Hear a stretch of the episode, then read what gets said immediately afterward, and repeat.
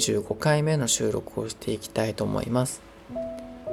今日はですね、えー東京から鎌倉に移住して早10年を超えるというもう僕にとってはもう移住組の大先輩になるわけなんですけれどもその大先輩インテリアコーディネーターを営んでらっしゃる岩弘さんをお迎えしてちょっと鎌倉移住についてのあれこれをお伺いしてみたいと思います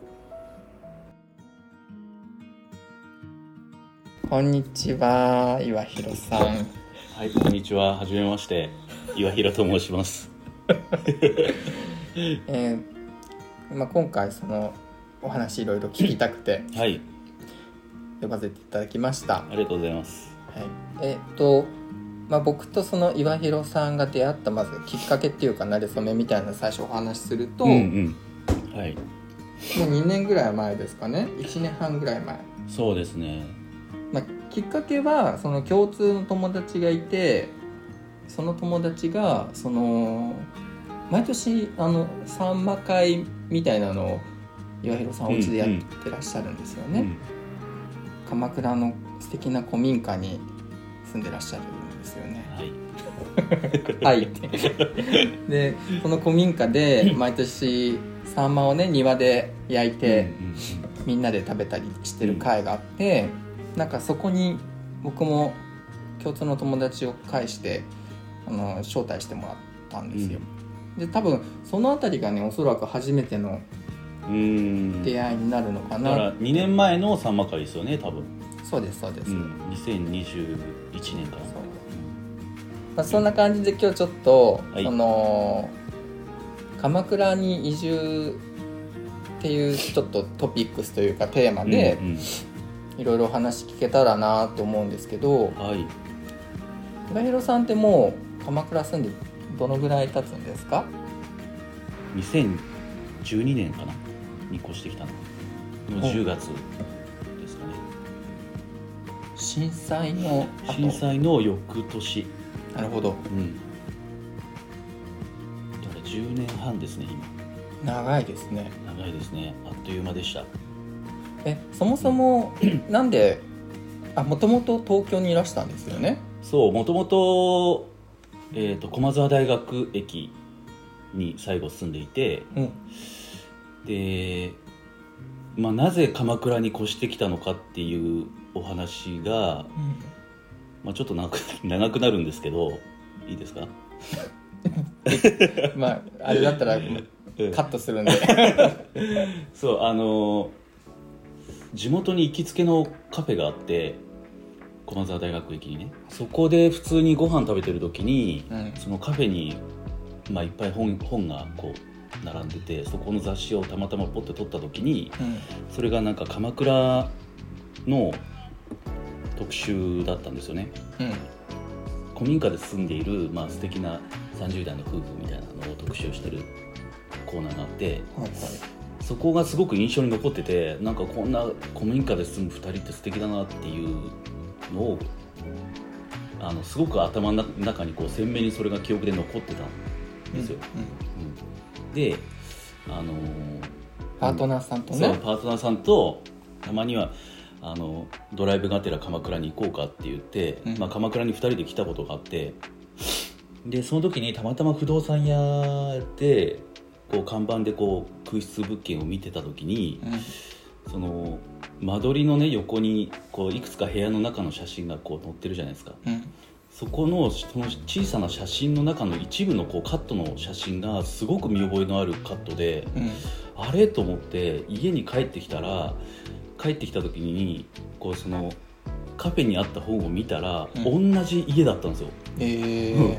でその俺たちが見てたその雑誌の素敵な家だねって言ってた、うん。まさにそのお部屋が不動産鎌倉の不動産の物件のの空室情報に載っててえうわこれってちょっと運命だよねって話になってもうそこから1週間後に大家さんに電話をしあ不動産屋に電話をしてあ内見させてくださいって言ってええ。もうすぐに内見行ってもうその1か月後にはもう契約してたんですこのええ。古民家を。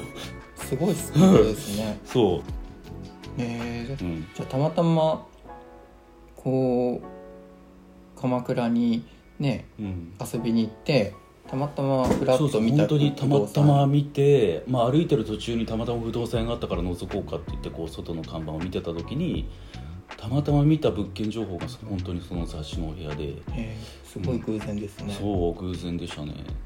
うん。だからあまりにもその偶然の出会いが印象的だったのであのこれもなんかいいきっかけだなっていうのと、まあ、あと震災の年あの翌年だったので、うんうん。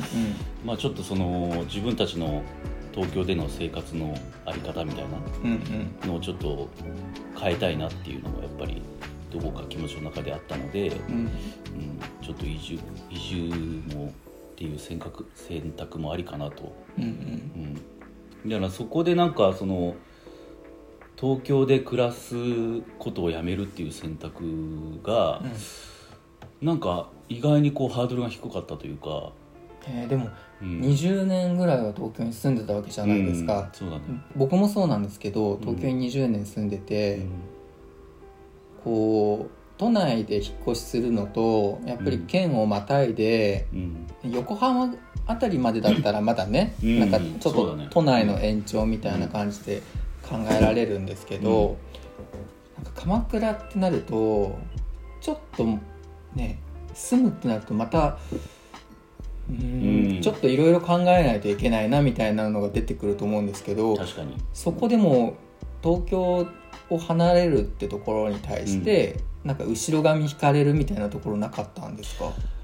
あまりなんか自分の中ではそんなになんか心配してなかったというかまああの無理だったら帰ってくればいいしぐらいの感覚ではあったかな。うん、うんなんかパートナーがいたっていうのも多少やっぱ要素としてまあそうですね。大きいんですかね、うん。こう寂しくないじゃないですけど、まあその一緒に引っ越ししてこう新しい土地でうん。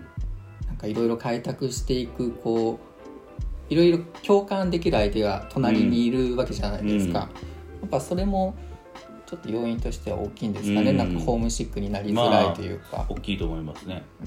でも友達とかもねやっぱりその鎌倉には一組ぐらいしかうん。いなかったってことでう、ん。ね、まあパートナーいたとしてもやっぱり友達ってまたちょっと位置づけが違うじゃないですか、うん。パートナーとは。う。ん。なんかそういう友達と言うても結構距離があるじゃないですか。うんそんなになんだろう東京とかだったら今夜ご飯食べようよとうか、ん。結構そういう急なお誘いも全然うん。東京だったらあるじゃないですか。そうですね。今暇なの？みたうんいな、うんでも鎌倉に来ちゃうとそういうのも結構距離ができちゃうから、普段遊んでた友達とか会ってた友達とかも、なかなかねそんなすぐに会えなくなるけれど、なんかそういったなんだろう寂しさじゃないですけど、うん。そこら辺なんかあ東京の方が良かったなとか 東京に残りたいなっていうのはなかったんですなんかあんまりストレスがない。だからむしろ東京に行って東京の友達と会いたいとかっていうより、うん。友達を早く鎌倉に呼びたいみたいな気持ちの方がちょっと強かったかな。なるほど。うん。そうなんですね、はい。まあ、じゃあちょっとお話をはい話題を変えまして、あのーもう10年ぐらい住んでるわけじゃないですか、はいはい。振り返ってみて、うん。まあもう10年経ってうん。ざっくりなんですけどどうですか？あの いいいですかっていうかそのうん。なんだろう。そろそろこうもう鎌倉お腹いっぱいかなみたいなのとか、うんうんそういうのあったりするんですか？まあなんかどうですか？10年住んでみて実際。えーっと結果的にう全く飽きないし、むしろうん。またじゃあどこかに引っ越しますってなったとしても、うん。東京に戻るっていう選択肢は一切なくて、え？うん、やっぱり鎌倉のこの近くのところでー、うんうん。引っ越したいっていう気持ちの願望の方がやっぱり今でも強いからそうそう,、うん、そう思うとやっぱり馴染んでるうんだろうなって、岩広さんにとってはい。鎌倉ってどんな街ですか？ちょっと唐突かもしれないですけど。鎌倉ですか？そうですね。あの鎌倉ってなんかこう田舎と都会のセンスをこう両方持ち合わせてるとかあと鎌倉のこう歴史と今時のこう海カルチャーが両方混じってるみたいなうん。こう両方持ち合わせたこうハイブリッドな街みたいな気がしていてそこがすごくこうミックスされた街ですごく本当に面白いなと思っていてうん。なんかそういう街って日本にあるのかな他にもあるかなって思ったらあまり思い浮かばないから、うん、なんかその歴史がたある街なのにあのこんなにも海が近い海カルチャーの今時のカルチャーが混じってる街っていうのはすごく面白い、うん。うん、っていう意味ですごい鎌倉ってすごい面白いなと思ってます。なるほど。うん。えじゃあちょっともう話も終盤戦になってきたんですけど、はい、冒頭に触れたかもう記憶が曖昧なんですけど、はい。まあ触れてたらちょっとカットしちゃうかもしれないですけど、はいあのお仕事の話もちょっと伺いたくって、はい。引っ越されたのが10年ぐらい前ってなると全然コロナの前でリモートワークとかもねそんなに推進されてるような時代でもなかったわけじゃないですか。うん。そうですね。でも引っ越しをしてあの仕事って変わったりしました？その状況？やっぱり当時は東京のお客さんとか多かったと思うんですけども、鎌倉に引っ越すにあたって、うん。その打ち合わせもそんなすぐ来てみたいなのができるわけじゃないじゃないですか。うんうん。なんかそういったところでなんか当時問題だったりとかなんか苦労したなみたいなのとかあります？なんか仕事で大きく変わったっていうことは自分の中であんまり思っていなくて、うん、